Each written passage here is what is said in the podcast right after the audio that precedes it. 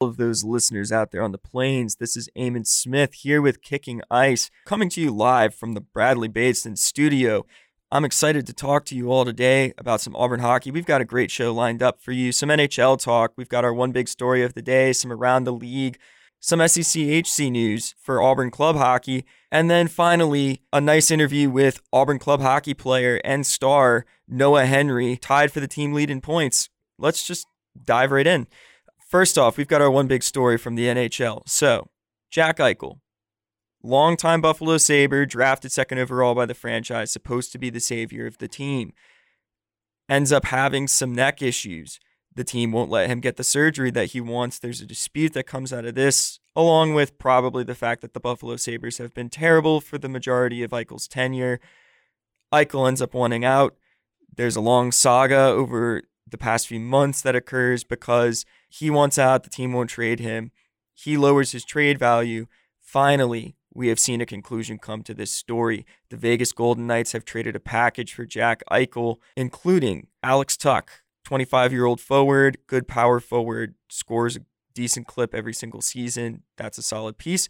Peyton Krebs, rated the number 11 overall prospect, drafted into the NHL currently by eliteprospects.com. A future first rounder and a future second rounder. The Sabres sending back a future third rounder along with Eichel in that trade package. The way that those first and second round picks will work first round pick, if Vegas ends up with a top 10 pick this year, the Sabres get a first rounder in 2023. And if Vegas ends up not being a top 10 pick, it's a 2022 first. So, first round pick in this upcoming draft. The same rules apply to the second rounder included in this package too, but it delays by a year. So that second round pick, if Vegas ends up having a top 10 selection this year, will be in 2024. If not, will be in 2023. Interesting package for the Sabres coming back this way. And I know that a lot of Buffalo fans probably are getting some PTSD from when Ryan O'Reilly was traded a while ago. For those who don't remember, Ryan O'Reilly says that he lost his love for the game while playing in Buffalo after enduring two losing seasons, gets shipped to St. Louis for a package of B tier prospects, including Tage Thompson, who's been a not very good NHLer so far, and Patrick Berglund, among other just random assortment of pieces that were included there. One of those deals where at the moment it was made, you go, ah, mm, that doesn't seem like great value coming back the other way for Buffalo, but maybe we'll see. Tage Thompson could turn out to be something. And then Ryan O'Reilly goes on to win the Selke Trophy and the Conn Smythe. It's the playoff MVP, winning the Stanley Cup with the St. Louis Blues that season following. So, Sabres fans, I can understand your apprehension coming into this trade. A couple key differences here. One, Jack Eichel was not going to stay, regardless. Ryan O'Reilly, obviously a, a tough situation, says he doesn't love playing the game anymore, that he might retire from hockey. But that's one of those deals where the Sabres were still kind of early on in their tanking, rebuilding, being a mess state. They weren't that far removed from being a playoff team. So you could maybe coax the guy to stay, especially if the franchise made some key additions in the offseason. Instead, they trade him for B tier prospects in this trade, you have a guy who was not going to be sticking around regardless, no matter what was happening. I mean, the situation had become irreversible. Eichel not being able to get the medical procedure that he wanted with the team, that's just not something that could be overcome through talks. This is his opinion and his family's opinion and his agent's opinion and his personal doctor's opinion of what would be best for his well being he could have suffered some chronic pain issues if he hadn't been allowed to get this experimental procedure that had never been performed on a hockey player before. The Sabres, obviously, a little bit worried about the repercussions, thinking he might never play again. So that's just not a situation that could have been resolved between the two sides. On the other hand, too, we have that Buffalo is getting back a borderline top 10 NHL prospect in Peyton Krebs, who I loved coming out of the NHL draft a while ago playing for the Winnipeg Ice. It's not been a great team recently, but he had a scorching stretch in the WHL last year. One of the best players in juniors. You might question a little bit okay, if he's so good, why is he not playing for a Vegas team that is in desperate need of cheap effective center depth. But we've seen Vegas also sort of juggle WHL centers in particular that have high draft pedigree up between the NHL and the AHL regularly, not giving them a whole lot of great developmental positioning or playing time. Uh, specifically, I'm referring to Cody Glass, who was recently traded to the Nashville Predators. We have no track record of knowing that Vegas can develop prospects effectively. They've basically traded away anything they've had in their farm system and going all out for this Stanley Cup pursuit. So it's a little difficult for me to say that Peyton Krebs is not going to be good. He's a very talented playmaker, speedy guy, smart player. I think he'll be a top six forward at the bare minimum. Worst case, middle six forward, productive guy in the lineup. So, not a bad guy for Buffalo to get out of this. And then also, you get Alex Tuch, who is a 50 to 60 point player every year, good on the power play, power forward, gritty guy, still young at 25, the same age as Jack Eichel, a lot cheaper than Jack Eichel, too. Obviously, he's not a superstar caliber player like Eichel was, but that is a solid piece to add to a top six that seems to be meshing pretty well together, especially with the additions of guys like Asplund, um, Jeff Skinner rounding back into form, and then you have Jack Quinn on the way too. So this is a Sabres team up front that might see some nice improvement over the next few years as some of these young guys start to come up through the system. And then those picks, obviously, could turn into something nice. They could just end up turning into absolutely nothing. Who knows? Draft picks are like magic beans. That's the way that they go. But not an awful trade for the Buffalo Sabres. I'm a little bit surprised. I thought that Jack Eichel's trade value would be lower at this point. There was a leak probably from the Sabres about a potential trade involving Matthew Tkachuk and Sean Monahan from the Calgary Flames. The Flames are going to have to pay all of those players, might be best served by jettisoning some salary, but ends up going to the Vegas Golden Knights. Peyton Krebs appeared to be the sticking point in this trade. And now we finally have an end to this saga. Vegas having a rough beginning to the season, but they get a young superstar talent to add to that insanely good forward core. Hopefully, they can get healthy. They'll be a very good hockey team if they can. Moving on to some around the league stuff to wrap up this NHL segment at the start of the show. The Panthers and the Hurricanes, still the two best teams in the NHL. Coming out of the South, non traditional markets, you love to see it. The Panthers, led by that electric scoring attack up front, but also a very solid, underrated defense with Mackenzie Weegar and Aaron Ekblad.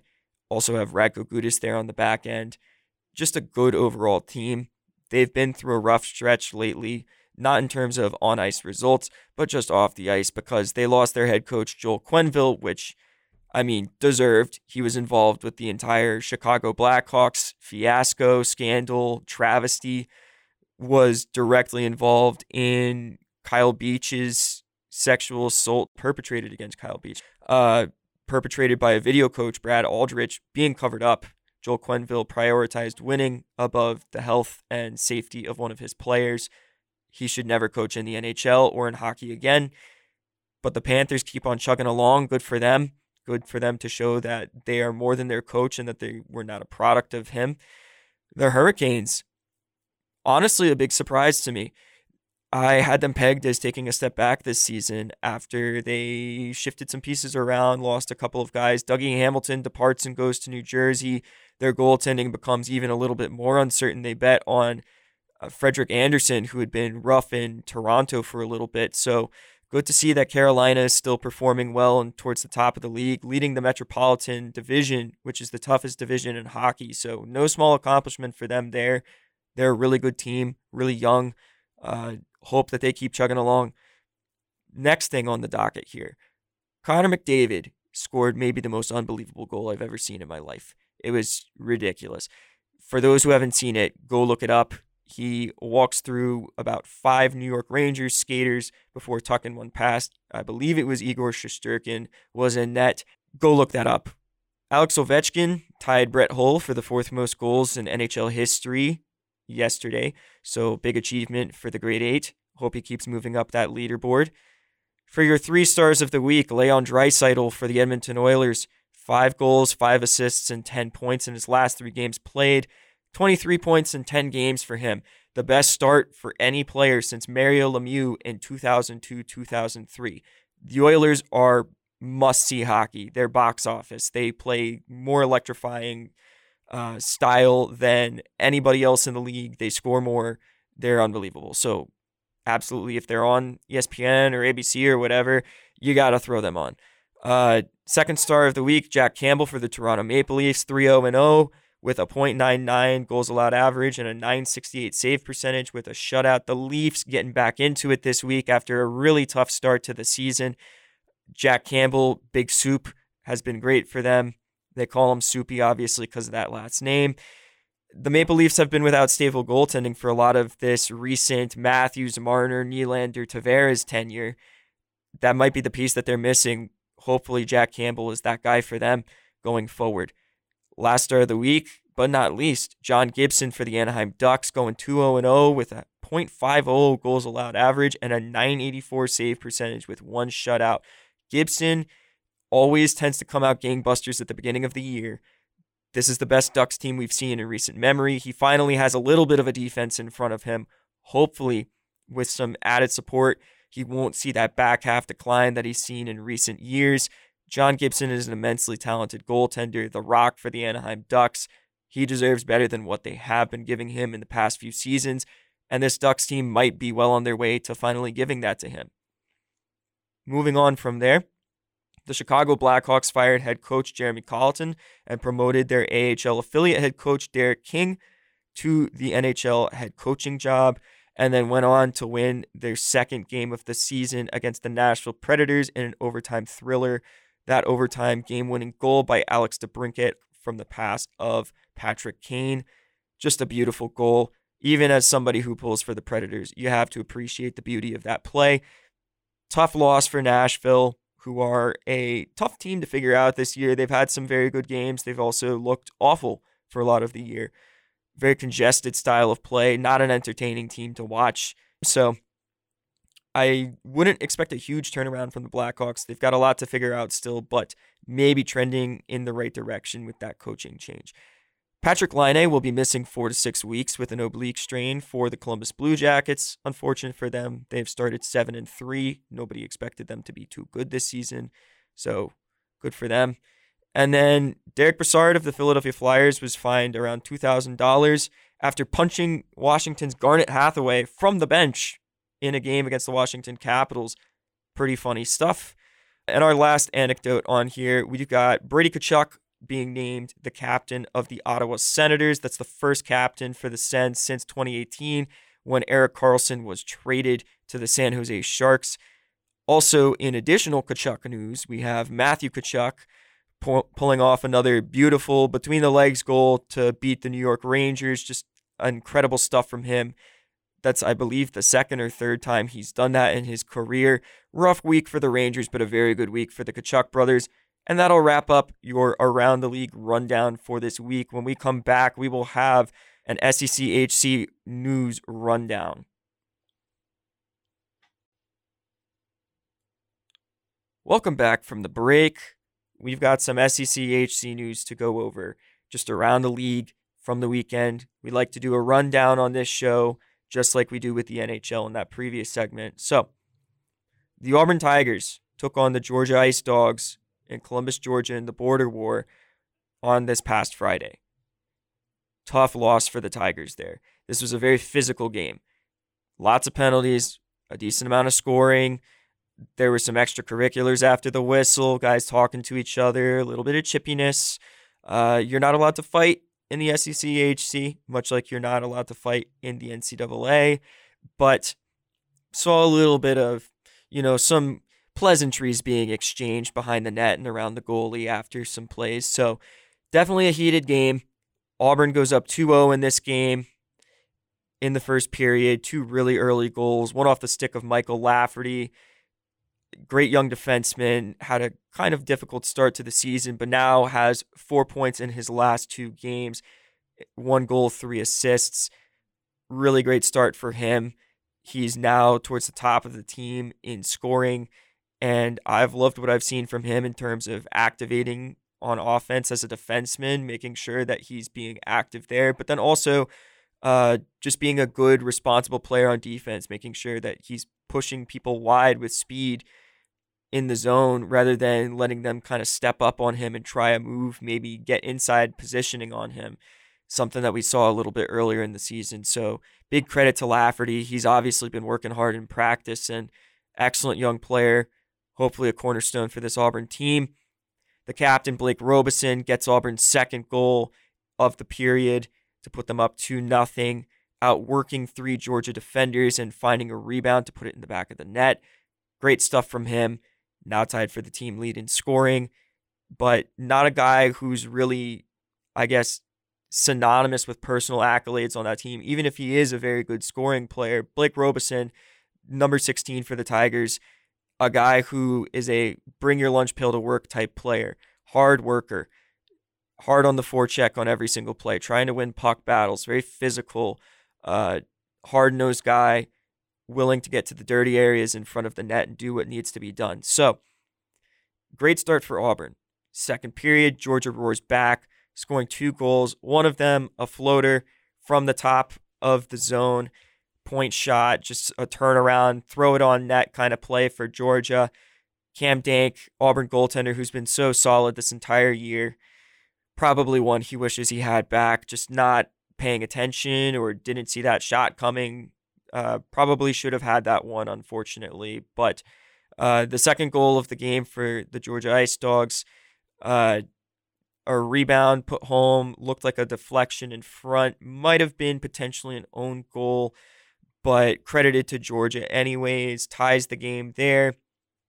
And then third period, mostly uneventful. Auburn pushes back a little bit and starts to take control of play. The final for shots in this game were 28 to 14 in terms of shots on goal, with Auburn leading that statistic.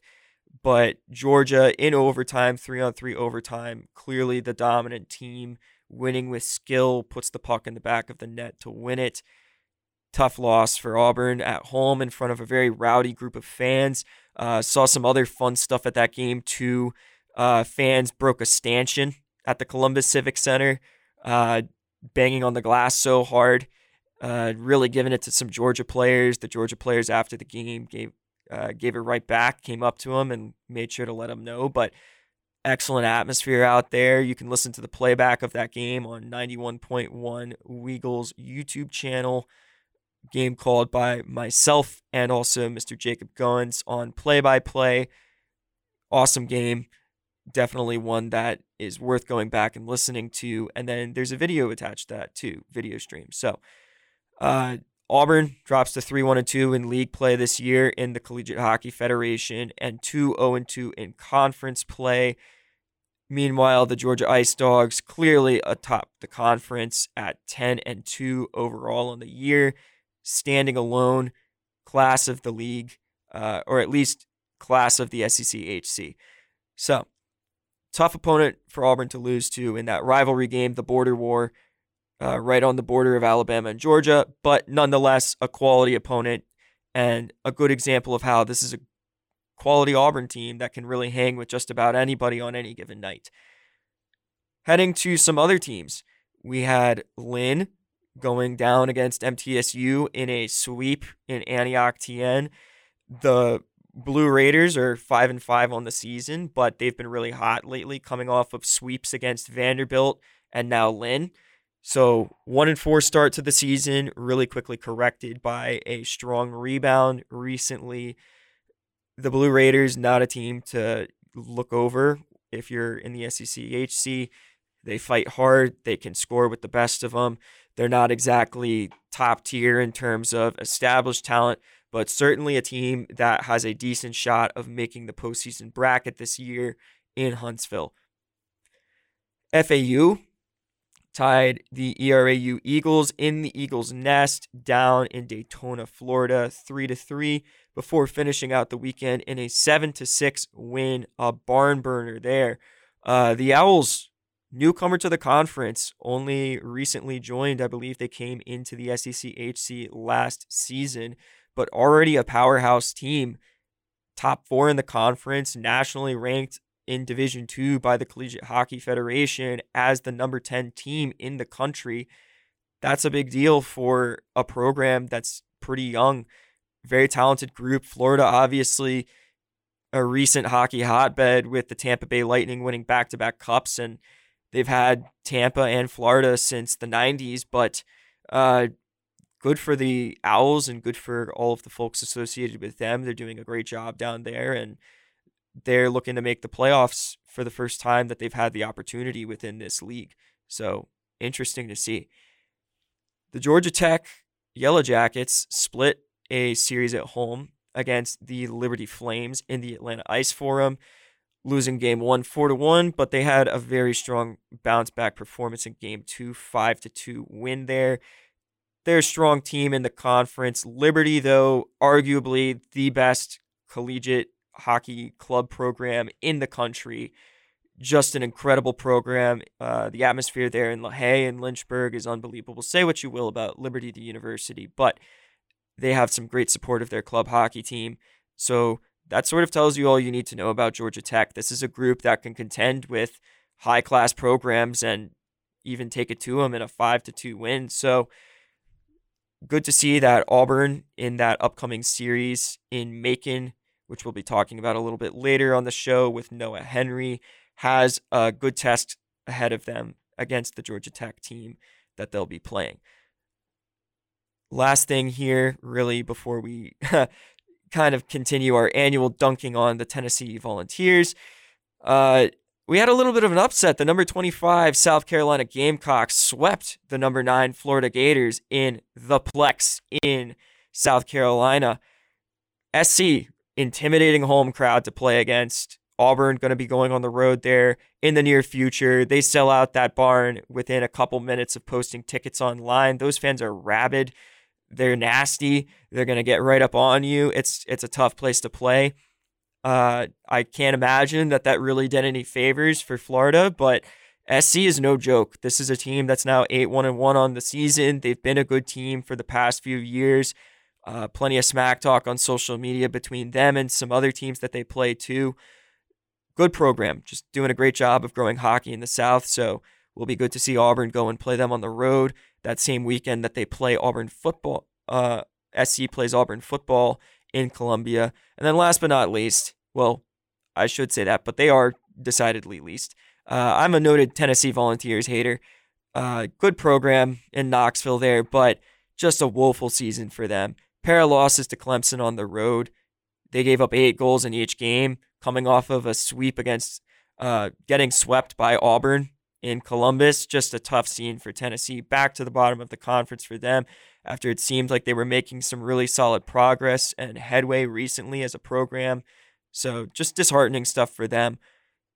I, I can't say honestly that I hope that they turn it around because I live to see the Vols lose, but it's it's always good when uh, Tennessee is good. Hockey is better when they are good. So we're to head to the break. And when we come back to close out the show, we've got a great interview with Mr. Noah Henry, tied for the team lead for your Auburn Tigers on the ice with six points in six games. Great player, great young player who's going to be part of this team for a long time. All that coming up next. All right, we are back from break, and here with me my aforementioned guest, Mr. Noah Henry from the Auburn hockey team, tied for the team lead in points scored, coming off of that tough overtime loss on Friday to the University of Georgia Ice Dogs. I have him here just to talk about some hockey, specifically some Auburn hockey, maybe a little bit of NHL towards the end, and to ask him some questions. Noah, how are you doing today? I'm doing great. How are you? I'm doing pretty well. It's good to be here. Uh, it's great to be here. Nice weather out this morning, so good on my walk over here. Absolutely. It's always nice when it's sunny out. Yeah, for sure. Uh, appreciate you coming on the show today. I know that you guys are really busy with practice, school, playing games, all of that different stuff, and then also, you know, just having some student life outside of all of that. So appreciate you making the time to come out here today. Absolutely, yeah. All right, so let's kind of hop into these questions here. You guys are coming off of a rough loss to Georgia. But I sort of want to talk about the positives from that game first. You go up two nothing really early, got a good crowd at that game. Uh, this is a rivalry game that you've never had the opportunity to play in before. Kind of walk us through what was that like? What was the feeling going into the locker room? uh, coming out of that really great first period in front of all of those awesome home fans? Um, yeah, I mean it was it was a great feeling being up 2-0 after the first there. Um, you know, I mean that was the most that was the most packed we've had the uh, the arena so far this year, and it was it was great to to get up on Georgia, especially you know with all the promotion for you know the border war, I believe it was called, or the battle of the border. Um, yeah, it was. Um, you know, coming away with two in the first was really it was big. There was some really good energy in the locker room. Um, everyone was buzzing a bit. Um, yeah. Absolutely. I, I can't imagine that you walk out of a period where you go up two nothing and feel anything other than ecstatic. That's that that just seems about right. So yeah, it was the border war. This is the first time that this game was really marketed as such. Can you kind of talk about what it felt like? I mean, you see posters for the game on campus or downtown, you see that the off ice staff is sort of doing some work to promote this rather than it just being another game. Does that, as a player, change maybe how you feel about going into a game, or is it just you take it like every other game regardless? Absolutely. I mean, it. Um, you know, you feel you feel different walking into the rink. Um, you feel you feel a certain energy and like a, you know in the in the building and um, but when it comes to our preparation, we take it like any other game. We all have our rituals, we all have our superstitions, things that we do the exact same every single time. I know I have mine, and um, you know we just we follow our our pregame plan to a T, and you know we go out there and we do our best. For sure, uh, we we saw a goal, the second goal of the game, from the captain Blake Robeson you're a newer addition to the team. Can you sort of talk about what his leadership brings to that locker room, what it's like to play with him, a guy who has been here for his entire Auburn career as a high scoring forward, somebody who has gone to the playoffs and won, and then a guy too who can sort of get those gritty goals, also tied for the team lead in points now, if I'm not mistaken. Absolutely, yeah. Roby, uh, he's a he's a really great guy. Um, he brings he brings a great energy in the locker room. He gets the boys going. Um, he's loud. He's he's vocal, and that's you know that's what a captain should be. He should be the one who rallies the guys behind him. Um, and I mean, he works he works harder than almost anyone on the ice. Um, you know, he's always first on the forecheck. He's moving his feet constantly, and you know, as you saw, I mean, he battled against three guys to tap that puck in back door there um, for the second goal, and um, you know, I mean, he he really wants it. He, you can see how much he does want it when he steps on the ice, when he's in the locker room, even on the bench. You know, he's always vocal, and it's it's really great to see. Definitely a leadership group that wants to win badly. You can tell Brandon Weiss, Ryan Scott, and the aforementioned captain Blake Robeson, all guys who have been here for a little bit, who have been through some hard times with Auburn hockey, specifically through the pandemic, and now are getting the chance to fight for the top of the conference and get a crack at going back to the SEC HC playoffs and making a bit of a run there. Let's talk about some of the not so great stuff from this Georgia game. Unfortunately, the team goes down in overtime, 3 to 2 loss after giving up two goals in the second period back to back. A little bit of fluky uh, pair of goals there. And then the three on three didn't really go the way that Auburn wanted. I think it'd be fair to say that Georgia mostly controlled the play and then ends up putting a puck in the back of the net. What do you take away from that game in terms of something to learn heading into a weekend series in Macon that's going to be very big for in conference play? You have two in conference opponents that you're going to be facing off against. Is there something that you can walk away from that Georgia game, even in a loss? and say, okay, we're going to do this differently next time. We will never make that same mistake again. Absolutely. I mean, we uh, the past, I think it was seven games. We've had four of them that have let up. We put up two goals, and you know we've kind of let off the gas a bit, and they've the other team has started to crawl back into it. And um, I think we've realized that if we can put up more than two goals, we can, you know three, four, however many, we would be set to we're on track to win that game. Um, you know, it's it's once we get up two, I think we start to we start to relax a bit, and um, you know, we start to try and do, you know, selfish, not exactly selfish, but I guess more selfish plays. We start playing for ourselves, trying to get cool goals, you know, dangles, all that sort of stuff, and um, you know, if we really just stick to our game plan and keep doing what we've been practicing, uh, we we put up more than two, we'll be fine. And that's that's probably the biggest takeaway from this is you know as long as we can get up by you know that three goal differential or more, um, that's that's key for us. Absolutely. I mean, this is a team where in that opening road series in Daytona, I think you kind of saw okay, there's some defensive structure issues. There's some issues with executing the system, particularly when it comes to the second pass on breakouts, and then some problems with consistency on forechecking. Make sure that you're not getting too over aggressive, but also applying consistent pressure. Since then, we've seen a lot of development. And the Georgia game, while a hard lesson, a hard pill to swallow, serves as another kind of stinging reminder of okay, we we go into the second period, we're up two goals, and we relax a little bit. We let a team that we know has plenty of skill, plenty of juice, get back into the game, and then end up losing that. That's they, they say that failure is the best teacher because it sticks in your memory a little bit better than success even does. And I think that will ring true for Auburn going forward. This is a good team. This is a talented team. This is a team that plays really great defense. They held probably the best offense in the conference to three goals in the game, and it took an extra period in order to get there. So it's it's stinging, obviously, but I think your words ring very true there. That this is a group that's learning how to play as a team, and I've seen that as a spectator and as a commentator. So hopefully, going forward into again a very big in conference series, we will see that improvement take place where guys take from this the lessons that they should be taking.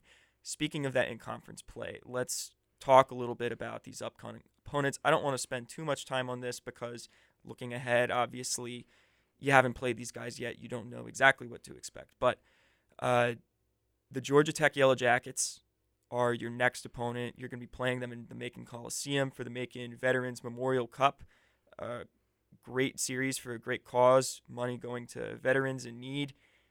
Awesome stuff that the Macon Mayhem put on what do you think that you can kind of expect against this Georgia Tech team? This is a group that's got a couple of the top scorers in the conference and then also some excellent goaltending, but they've not played against Auburn yet. So it's a little bit difficult. The SEC HC, you don't know exactly what to expect when there's not a lot of film present on other teams.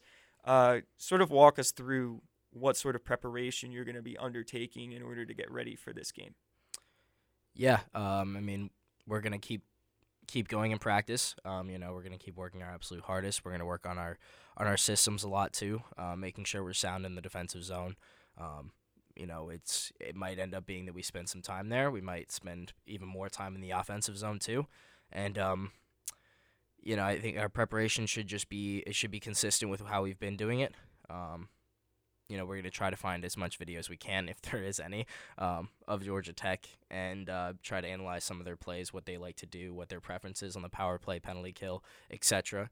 And, um, you know, we just we go into the game, minds focused, you know, ready to focus on the task at hand and and do our jobs and get the job done. Absolutely. I think you kind of said it earlier in the show, but you don't particularly adjust your approach in practice or preparation for any one team. You just go about it the same way, work hard, make sure that you're doing your due diligence and having all the information you can have. That's what any professional athlete should do and I'm I'm glad that even at the amateur level and the club level, we're seeing the same level of dedication from you guys too. So, should be a great game against Georgia Tech. I mean, that's a rivalry that extends a while back in football. I don't know that the same animosity extends on the ice, but uh, I believe we quoted Brandon Weiss a couple days ago as saying it doesn't really matter once you get punched in the mouth on the ice. Everybody hates each other all of a sudden. So, uh, for sure, that'll be a good game. The second game of that series, though, that weekend series, is what I'm a little bit more excited about, and that's a rematch with the Florida State Seminoles. This is a team for those who don't know, who are towards the bottom of the conference right now, that Auburn had a little bit of a difficult result against in Daytona. Auburn sits at 3 0 2 in SEC HC play on the season currently. Uh, that other overtime loss that they took was against, or I believe, sorry, 2 0 2 in SEC HC play. My mistake. Uh, but that other overtime loss that they took was against the Florida State Seminoles. In that game, Auburn outshot Florida State by, I believe, 40, 40 something shots. Uh, it was, I believe, like 61 shots to 25 or something insane like that. And ended up coming away with a 2 2 tie in regulation and then a loss in overtime on the stat sheet. Really tough result. Um, and I saw afterwards some Florida State players were talking some smack on social media. Uh, I know that you prepare for every game the same, but you did talk about earlier getting up a little different for Georgia. There's a different energy surrounding a game. Florida State, maybe not per se a big rivalry game, but this is an opportunity to find some redemption from a tough loss early in the season. How do you personally, and then how does the team come into this game feeling? Is there any sort of different aggressive mentality or mentality where it's like we have to take the win in this one and we're going to do whatever it takes to get it? Yeah, absolutely. I mean, you know, that was a really tough loss at, down in Daytona, but um, we've grown a lot since then. Uh, we've improved a ton. Um, we've started to figure out, you know, who, who works best with who um, as like line mates and D pairings and such like that. And um, you know, going into this, we we really have a chip on our shoulder. Um, it's it's really tough to be tying a team that's closer to the bottom of the standings when we, as you know, we've seen last weekend, we can compete with the team that's you know first. And um, you know, in hockey and as in any sport, anyone can anyone can beat anyone. Um, but we cannot go in to this game expecting, you know, an easy one. Um, kudos to their goalie down in Florida. I mean, he stood on his head. Um, he played himself an unreal game, and um, you know, his if we keep peppering him with shots, you know, we keep keep doing what we were doing, aggressive on the forecheck, having solid tr- neutral zone transitions, solid breakouts. Um, you know, if we keep peppering him, I think I think uh, a few will squeak by and uh, we'll get up. And but there's definitely a big a big chip on our shoulder here, and um, you know, like I said before, that preparation does stay the same, but there's a little bit of a different mentality walking into the rink, thinking, you know, these guys almost these guys did get us last time. You know, we can't let that happen again. So, absolutely, I think it might have been a hard lesson for this team to learn, but again, another valuable one. You lose to a team that you don't think you should lose to. Okay. You walk away from that thinking, what? We have to work harder in practice. We need to make sure that we're doing the little things, that we're not letting off the gas or even overlooking an opponent. I don't think that's exactly what happened in that game. Just an unreal game from Elvaso, who was their goaltender. I believe that was his first start of the season. So, Florida State team that looked kind of rough coming into that game maybe got a little bit of a different jump because they had that goaltending performance. But this is a good Auburn team. Um, and I've seen the tangible improvement since that game, particularly when it comes to making sure that there's consistency in the way that things are being executed. So I won't be shocked if you guys go down there and you put the hurt on Florida State rather than it being a close game. But as you said, hockey, game of bounces, very tight game, often a game of parity, even within something as disparate as the SECHC, where you can see teams with a plus 80 goal differential through a couple weeks and a minus 60 goal differential. So we'll we'll see how that plays out. I hope that you guys get the best results that you can possibly get. Weekend sweep would be fantastic, especially when it comes to heading into sort of the end of the spring season. You're going to or not the spring season, the fall season. You're going to be going into a really difficult environment in South Carolina too after that week which should be an interesting experience for you. I think that might be a little bit of a welcome to the league moment potentially because you haven't particularly seen one of the more rabid fan bases in the SEC HC so far. Although we had a good crowd at that Georgia game, but uh, yeah, they the the Gamecock fans are a little bit wild. So you'll get that experience. I'd love to have one of you guys back on the show after that week to hear about what that was like. Uh, but moving on from there a little bit, I just want to sort of close out the show with some more personal stuff. People need to get to know the players on this team. You guys are all fantastic, great people. Uh, I've really enjoyed working alongside you in the early going of this season. tell us about who Noah Henry is. How how did you get into playing hockey? What are some good memories that you can sort of share with the listeners of this show and this podcast? Um, yeah, I um, I I got into hockey. Well, I was I was what two and a half, three years old, and uh, my dad brought home the movie Mighty Ducks, and I was hooked from there. I had my first skating lesson the next week, and um, you know it just kind of set off from there. And now 17 years later, here I am. I'm playing playing for Auburn University for the hockey team here, and I'm absolutely loving it. Um, you know, I mean, some of the best moments I've had. Um, I at boarding school. Uh, I played hockey at boarding school up in Culver, Indiana, uh, at Culver Academies, and we made it to the national tournament twice. Um, you know, winning our our district championships. Um, that was our first one. We won in overtime. The second one we won in regulation, and it was, I mean, the feeling of just you know that that holy crap, we're moving on. You know, we're we're our season's still alive. It's it's a great feeling. Um, you know, and I, I got the chance to do that again. Uh, to do that before actually, I went to boarding school with the uh, the TPH Thunder program out of Atlanta, Georgia. Um, we went to nationals at Anchorage, Alaska, winning the Southeast District to get there, and um, I mean it's just it's such a great feeling. Um, you know, winning winning out your district, going on and being part of the top 16 teams in the country. You know, competing for a chance at a national title. Um, you know, that's one of the best. That's just one of the best feelings. Nothing beats it. Absolutely. This is an Auburn program that hasn't found a ton of playoff success prior to this group, uh, who have sort of become the veteran core showing up. I might be incorrect on this, but I believe Auburn didn't have a playoff win prior to this group coming here, and then now they have that playoff win under their belt, finally defeating, upsetting actually South Carolina in a double overtime classic in the 2019 postseason prior to the pandemic really hitting just sort of talk a little bit about what would it mean to go to the postseason with the Auburn Tigers in your first year, and maybe do you have an end goal uh, that you're sort of shooting for in your time here at the university that you're striving for as one of the younger players on this team? Yeah, I mean, getting getting to the playoffs is is huge.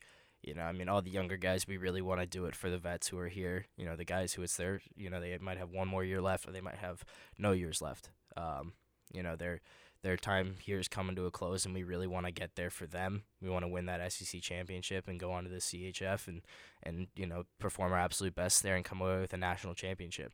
I think that's our that's realistically our end goal. Um, you know, I mean, most guys in the team um, pretty much everyone actually, for that matter. It's it's it's very team driven. No one really has you know personal goals. You know, most of the guys we don't really care as long as the team's winning. We don't really care how many points we end up with, goals, etc. As long as the team is winning, and if you whatever you know we can do to help the boys win is is the most important. So.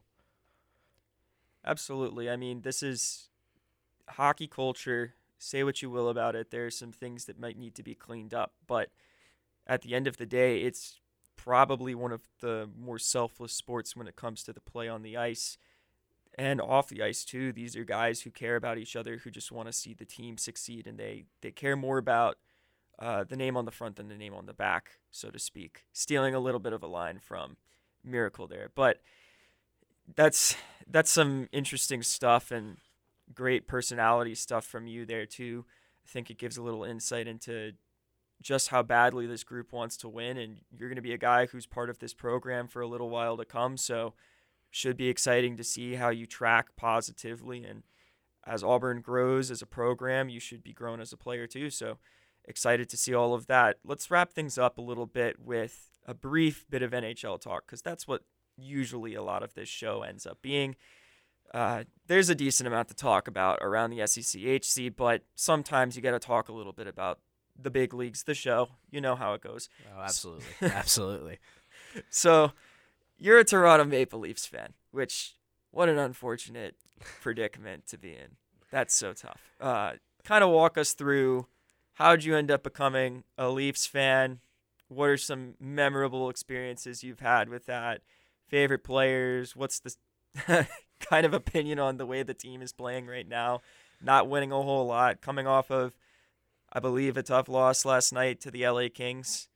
Just just sort of this is your open space to talk about the Leafs and your relationship with them here. Yeah. Um. Well, you know, I always tell people when they ask me if like what what team I'm a fan of, I say I'm a Maple Leafs fan at first, and then when I realize they actually, you know, really do know hockey, I say I'm an Atlanta Thrashers fan. Um, that's you know deep down truly what I am. Um, unfortunately, when the Thrashers moved to Winnipeg, I uh, I just I couldn't stick with them. You know, they they got rid of almost all the players except for three, and now I think there's only one one current player in the NHL who played for the Thrashers at one point. Um, so you know, I I switched to Toronto. I've always been a big fan of the culture around Toronto, around the the Leafs, and you know the fan base. It's always extremely dedicated. You know, I mean, the Maple Leafs have gone through some pretty tough times in the past years. Um, you know, it's uh, it's it was rough. I, you know, one of the biggest memories I remember. It wasn't exactly a good one. Um, I was at the Air Force Academy for a summer camp for a hockey camp out there, and um, we were all watching uh, Game Seven against the Boston Bruins. I believe it was 2013. I want to say um, when they lost in Game Seven. Um, that was that was tragic. The Bruins ended up going on. I believe. Uh, yeah, the Bruins kept going. Um, you know, it was really tough for us. Uh, it was um, that was a tough one. I remember watching it and just uh, you know getting all the hate for it. But um, yeah, I mean, my I mean, I've always liked Auston Matthews the way he plays. Um, you know, I mean, he's got an incredible shot, quick release, um, and you know him paired with Mitch Marner on the power play. I mean, they're that's they're one of the best dynamic duos in the league, maybe other than Stamkos and Kucherov. So um, yeah. Tough times to be a Toronto Maple Leafs fan. I mean, you could probably apply that to the past five decades now, something like that. But uh, really tough recently with all of the talent that the team has and seeing them still fall short. But hopefully, this ends up being the year. A little bit of trouble with defense and some aging concerns with specifically Justin Holl and a little bit with Jake Muzzin. Morgan Rielly not playing his best game so far, but good goaltending in the form of Jack Campbell, Mr. Soupy himself, and some stability too in Mrazek whenever he's been healthy. He's been good and obviously still that ample talent up front from John Tavares to Marner to Matthews to Nylander. So it'll be an interesting season to say the least. Yeah, that that's uh, that's for sure. I mean, you know, it was a, it was a tough start. You know, we dropped a bunch of games right off the beginning of the season and um, started to battle back a bit. Um, you know, re-signing Rielly was big for us too. Um, you know, locking him in for, for quite a few more years. Um, you know, it's uh, it's a long season. I mean, it's an 87 game season. You know, it's we got we have a long time, or they, I guess, they have a long time to, um, you know, to start developing the chemistry between the team and you know figuring out uh, how to get past the first round. Absolutely, I, the Leafs, the Leafs are always a little bit of a riot to watch, just because you watch them lose two games out of three, and you'd think that there's a meteor about to strike the earth and wipe out human life as we know it or something along those lines. That's how it goes. So it's been a blast having you on here. Yeah, it's been it's been great coming on. Thank you for having me. I appreciate it. I always like to wrap up an interview with this question specifically for an Auburn athlete. And this is kind of a toughie. I know I didn't prep you for this before the show, but what does Auburn mean to you? Uh, that's actually that's an interesting question. Um, I mean, so far in my experience, I've only been here for you know a few months. Um, it's it's just been family to me. Um, you know, I mean, meeting all the guys on the team. You know how we've come together so quickly, and you know really built bonds. You know, just in an instant almost. Um, you know, it's been it's been awesome, and seeing a student section at the game. Um, you know, this past weekend that was that was so cool. Um, I I've never had a student section at a game. I, had a college game obviously before. Um, had one in high school and you know juniors was a little different, but um, yeah, I mean it was it's to me it's family absolutely, and you know I mean it's it you know whenever someone says War Eagle, you know you could say that anywhere in the world and someone would say it back. You know, the Auburn family is absolutely massive. You know the network of alumni and current students, parents, everything of that sort it's it's absolutely massive, um, and it's it's really incredible to see and be a part of. Well, thank you so much for coming on the show today, No. Do you have anything else to say to people? Where can people find you on social media, stuff like that? If you want to throw that out there.